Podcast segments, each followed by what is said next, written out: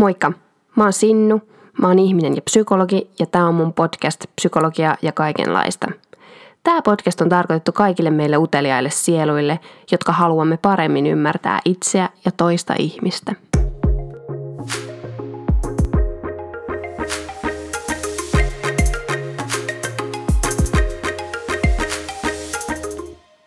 Pitkästä aikaa morjesta tai siis ei kai tämä mitään pitkästä aikaa kuin ihan perusaikaa, mutta musta jostain syystä tuntuu, että siitä on tosi pitkä aika, kun mä oon viimeksi ollut täällä puhumassa.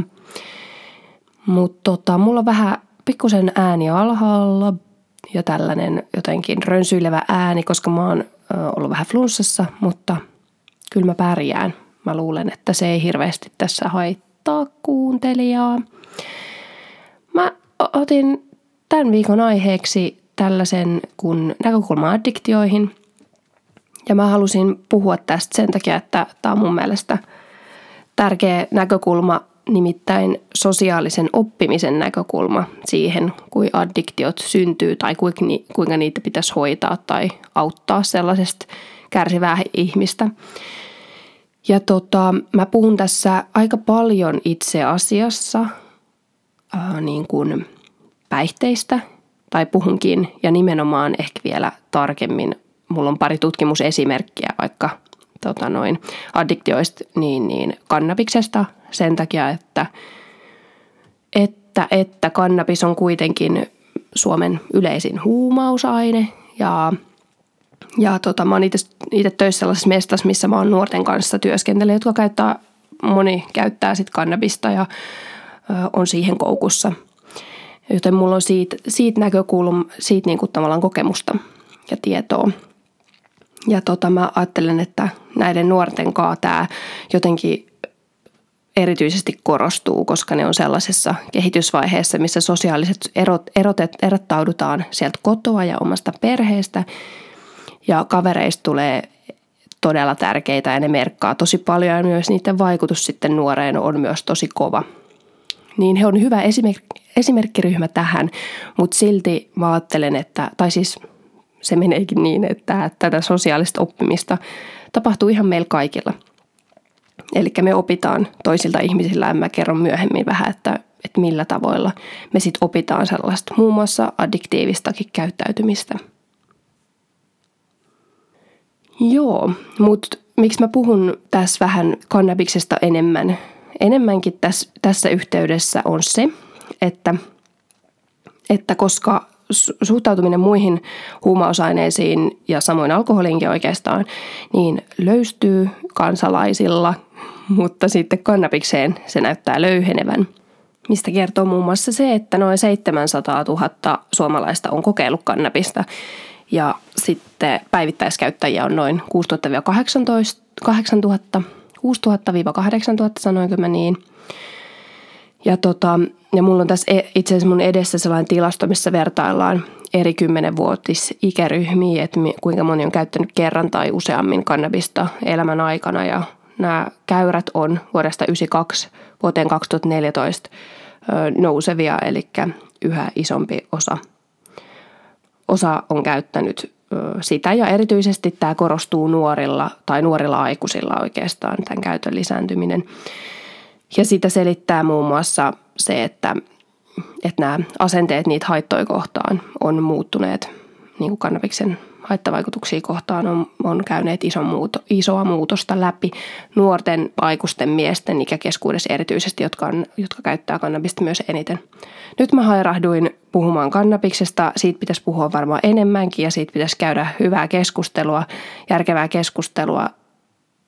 Tekisi mieli sanoa monta pointtia, mutta mä sanon vaan sen pointin, mikä liittyy tähän jaksoon, on siis se, että, että, että kannabis on myös tosi hyvä, hyvä näkökulma niin kuin katsoa sitä täältä sosiaalisen oppimisen näkökannalta sen addiktion kehittymistä. Sen takia, että addiktiot, niihin liittyy paljon sellaisia niin kuin psykologisia ja sosiaalisia tekijöitä ja erityisesti tähän niin kuin jos huumeista mietitään, niin erityisesti kannabikseen liittyy niitä, koska tota, öö, kannabis ei ole niin, se ei ole niin, niin kuin perinnöllistä siihen addiktion muodostuminen kuin muissa huumausaineissa. Ja samoin ne sitten niin kuin riippuvuuden, äh, anteeksi, siis niin kuin toleranssin nouseminen ja toi, mikä tämä nyt on, niin kuin withdrawal, vierotsoireet, joo, niin, niin ne ei ole ihan sellaisia äh, samanlaisia, että että ne on aika suhteellisen lieviä ja sitten niihin liittyy paljon sellaista sosiaalista ja psykologista aspektia. Sitten niin kuin jos haluaa lopettaa sellaisen säännöllisen kannabiksen käytön, niin, niin se työ tavallaan, mm, mihin hoidossakin suunnataan, niin on paljon niihin sosiaalisiin ja psykologisiin tekijöihin, koska ne on iso, isompi sitä fysiologista riippuvuutta. Ja itse asiassa kaikki, kaikki kannabiksen osathan ei ole tutkimusnäyttöä edes, että aiheuttaa minkälaista fysiologista riippuvuutta, mutta osa joo. No joo, No joo, mutta mä en mene enää enempää syvemmälle siihen hyötyihin tai haittoihin, mitä sitten kannabiksen eri osia on tutkittu tai miten ne vaikuttaa niin kuin elimistöön sinänsä, vaan pohjaajatuksena niin, ja siitä, siitä mä en edes tiedä suoraan sanottuna tarpeeksi, että mä haluaisin siitä puhua, vaan pohjaajatuksena on se, että mikä tahansa addiktio niin on haitallinen, tai niin kuin sit kun se rupeaa rajoittamaan elämää, niin on ihmiselle haitallinen, näin psykologin näkökulmasta.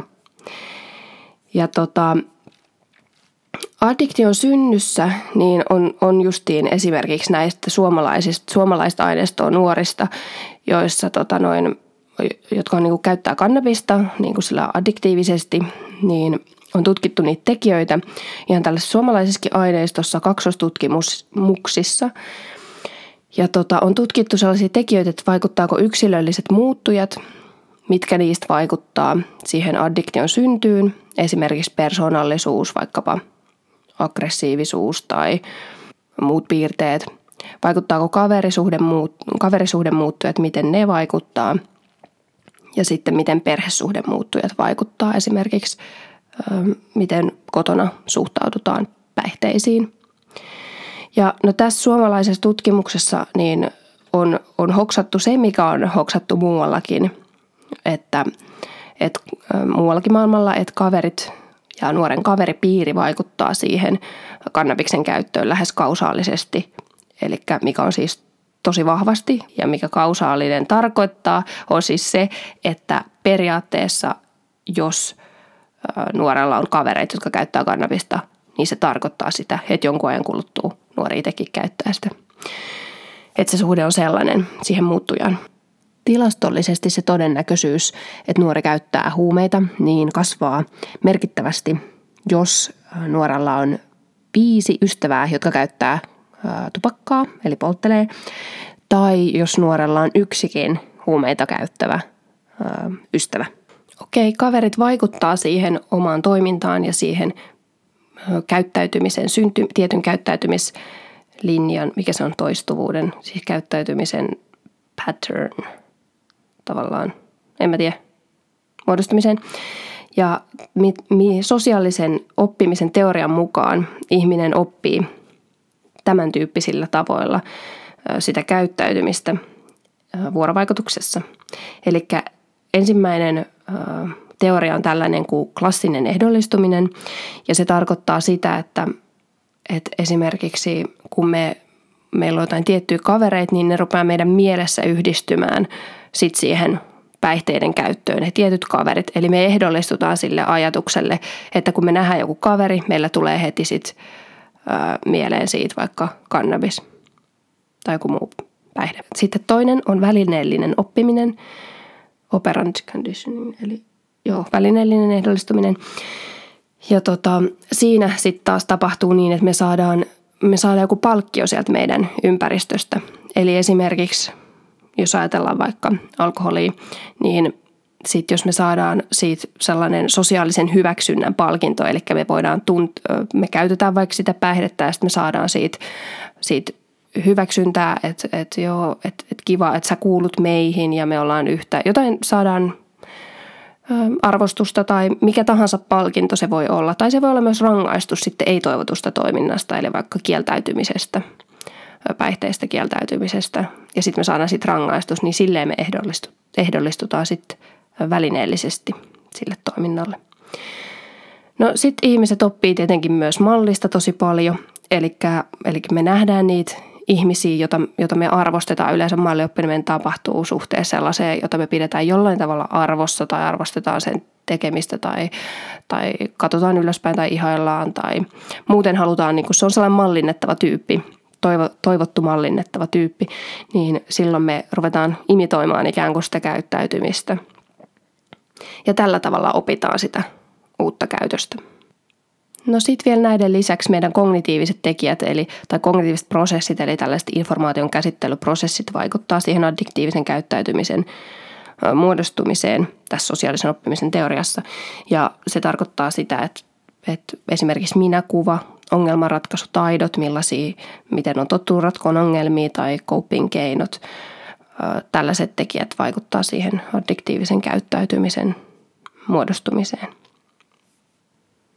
No mitä tämä sosiaalisen oppimisen näkökulma, miten addiktiot syntyy, niin vaikuttaa esimerkiksi mun työhön tai mun ajatteluun addiktioiden, addiktio, addiktioiden suhteen on siis esimerkiksi sillä tavalla, että mä ajattelen, että, että addiktioihin tulisi suhtautua ennen muuta, no siis varsinkin hoitavan tahon, mutta tavallaan kaikkien tahojen, niin sille, että, että niin kuin, no tosi, no siis se nyt varmaan peruslähtökohta, että niin kuin tuomitsematta ja, ja täynnä niin kuin yritystä ymmärtää, mutta mut myös sille, että, että sen takia, että me malliopitaan niin paljon ja sen takia, että me ehdollistutaan, niin näihin, erityisesti näihin sosiaalisiin normeihin kohdistuvat interventiot on arvioitu ja on mun mielestäkin niin, niin tärkeitä, että me tavallaan osattaisiin osattaisi vaikuttaa siihen normeihin. Vähän niin kuin mä ajattelen, että, että, toi, että, että koska käsitykset kannabiksen haittavaikutuksista on muuttunut, niin sen takia suhtautuminen kannabikseen on myös löyhentynyt.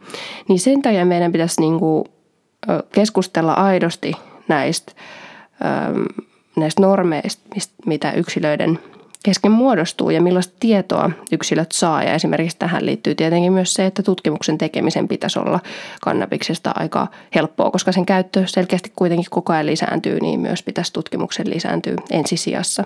Mihin mä jäin, mä koko ajan lipsahdan puhumaan mun kannabismielipiteitä, mutta siis jäin varmaan siihen, että, että sosiaaliset normit – vaikuttaa sit siihen yksilön käyttäytymiseen ja esimerkiksi nuorten keskuudessa ne sosiaaliset normit pääsee muodostumaan aika kummallisiksi ja vino, vinoutumaan myös monestakin syystä, mutta tota noin, sen takia olisi tärkeää, että, että nuoret sais ja ihmiset ylipäätäänkin sais asiallista, tasa-arvoisesti annettua tietoa, joka vastaa heidän kysymyksiin, vaikkapa nyt sitten minkä tahansa addiktiivisen aineen suhteen. Eli sille voitaisiin vaikuttaa sit niihin normeihin ja sitten samalla myös niitä normeja pitäisi aika paljon niin päästä tutkimaan, että miten, millaisia normeja vaikka tietyissä yhteisöissä oikein on ja sitten pitäisi niin kuin käydä sellaista dialogia, joissa siis niissä yhteisöissä, joissa on havaittu silleen, että sellainen addiktiivisen käyttäytymisen muodostuminen on näyttäisi olevan yleistä. Ja tota, mitäs muuta? No sitten tietenkin tärkeää tuon sosiaalisen, sosiaalisoitumisen ja addiktioiden muodostumisen näkökulmasta on myös se, että, että meillä, me ollaan toki yksilöllisiä persoonia myös, mutta se mikä siitä suojaa sellaista addiktiiviselta käyttäytymisellä on se, että ihmisellä, ihminen saa lisää minäpystyvyyttä, että tavallaan niin kuin itsetuntoa ja minäpystyvyyttä, ne on vähän, vähän niin kuin päällekkäisiä asioita, mutta että pystyy sanoa ihmisille kelle tahansa, missä tahansa tilanteessa myös ei ja pystyy sanoa kyllä ja pystyy niin kuin hallitsemaan sitä omaa käyttäytymistään, pysymään tavallaan niin koossa, ettei ole niin riippuvainen toisten mielipiteistä, niin siihen liittyy se minä-pystyvyys, että pystyy myös sitten sanoa ei, niin sitten sit kun, kun pystyy sanoa ei, sitä addiktiivista käyttäytymistä ei muodostu niin helposti, vaikka sitten ympärillä ihmiset tekis mitä tahansa jos mä rupean lopettelemaan tätä jaksoa, mutta mä haluaisin vielä kiteyttää tämän jakson sanomaa jollain tavalla. Ja ainakin silleen, että, että se addiktiivinen käyttäytyminen, niin se ei tosiaan ole hirveän kummallista, vaan se on aika normaalia ja muodostuu niin kuin ihan normaaleissa psykologisissa prosesseissa ja sitten niin kuin vuorovaikutuksessa meidän ympäristöön, vallitseviin normeihin ja omaan itsetuntoon tai minäpystyvyyteen ja muuhun. Ja tota, ihmiset meidän ympärillä vaikuttaa meihin tosi paljon ja samoin ne normit, mitä meidän ympärillä on. Ja mä ajattelen itse, että jotenkin addiktiot ei ole vaan niin kuin yksilön vastuulla, ne on myös yhteiskunnan yhteisöjen vastuilla.